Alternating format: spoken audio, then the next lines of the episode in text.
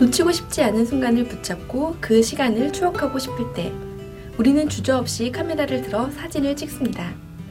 DSLR이 대중화되고 보다 전문적인 사진을 찍고 싶은 마음에 고급 장비들을 구입하기도 합니다. 허나 설명서만 읽어도 기가 질리는데요.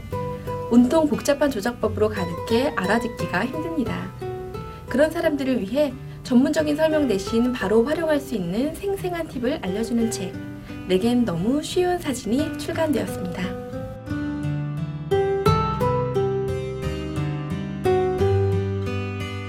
내겐 너무 쉬운 사진은 장비 탓만 하다가 또는 기술 타령만 하다가 사진 찍는 즐거움을 잃어버린 사람들을 위해 쉽고도 재미있는 촬영 노하우를 소개하는 책입니다.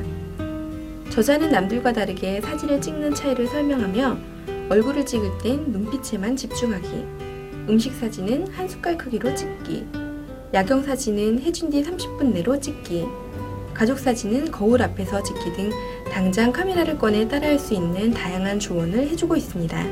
특히 책에 실린 사진들을 찍었을 때 사용한 렌즈나 셔터 스피드, 감도, 조리개 값을 구체적으로 제시해 사진 기자는 이런 상황에 어떻게 찍었는지 상세히 엿볼 수 있는 재미를 더하고 있습니다.